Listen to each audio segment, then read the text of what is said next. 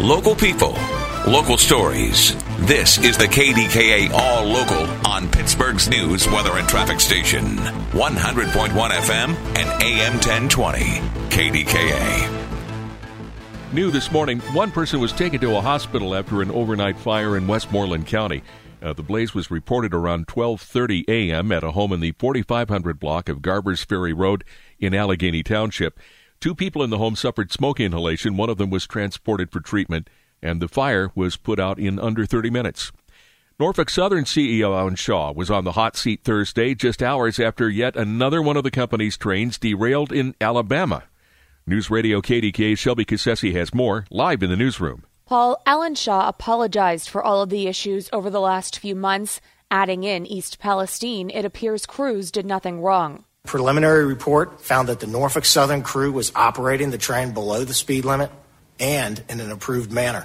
But he added it's clear safety mechanisms in place were not enough, and he promised change. I'm going to make sure they've got the right training and the right technology. Governor Shapiro isn't impressed by Shaw's apology, telling KDKA TV's Jon Delano he cares more about the company's actions. Norfolk Southern just pledged millions of dollars to help Pennsylvania's firefighters and counties impacted by the East Palestine derailment. Shelby Cassesi, News Radio KDKA. Construction of the new airport terminal is about halfway complete, and travelers are about to notice some big changes. Here's News Radio KDKA's Melinda Roeder. The new parking lot and bridge that will carry passengers from security checkpoints to airside is already taking shape. Chief Development Officer Paul Hoback says they're at a point now where passengers will begin to feel like they're entering a work site. Coming up from the train station and the escalators coming up, you know, right past T Rex, we're going to be installing scaffolding over all of that space because work's going to start going on overhead. And you can soon expect some traffic restrictions on the ramps coming into the airport, including reduced speed limits. The work will be finished in about two years. From Pittsburgh International, Melinda Roeder, News Radio, KDKA. Pittsburgh's mayor spoke last night at a sparsely attended rally and vigil addressing youth violence.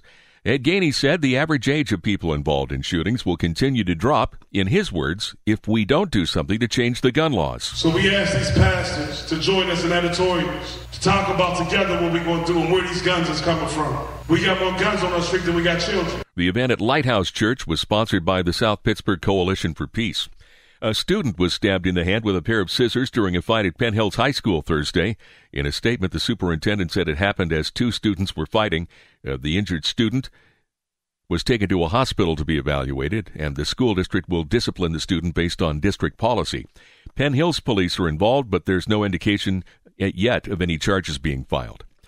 The city of Pittsburgh is set for tomorrow's St. Patrick's Day celebration. The parade kicks off at 10 a.m. Here's Shannon Wolfgang with Visit Pittsburgh on what to expect. You're going to see marching bands. You're going to see floats. You're going to see a lot of fun community leaders out and about celebrating. But I think also what will be fun this year is just the celebration in Market Square afterwards. There's a lot of family friendly activities going on between 10 and 2. There will be several road closures, including the parade route on Liberty Avenue, Grant Street, the Boulevard of the Allies, and Street.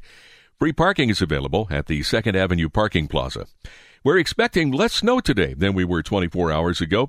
Two tenths of an inch in Allegheny and Washington and Beaver counties. Eight tenths of an inch in northern Butler and eastern Westmoreland counties. The 171st Air Refueling Wing is conducting training exercises today through Sunday. You may notice more aircraft activity. The 171st says the exercises keep the Air National Guard prepared for action. Thanks for listening to the KDKA All Local.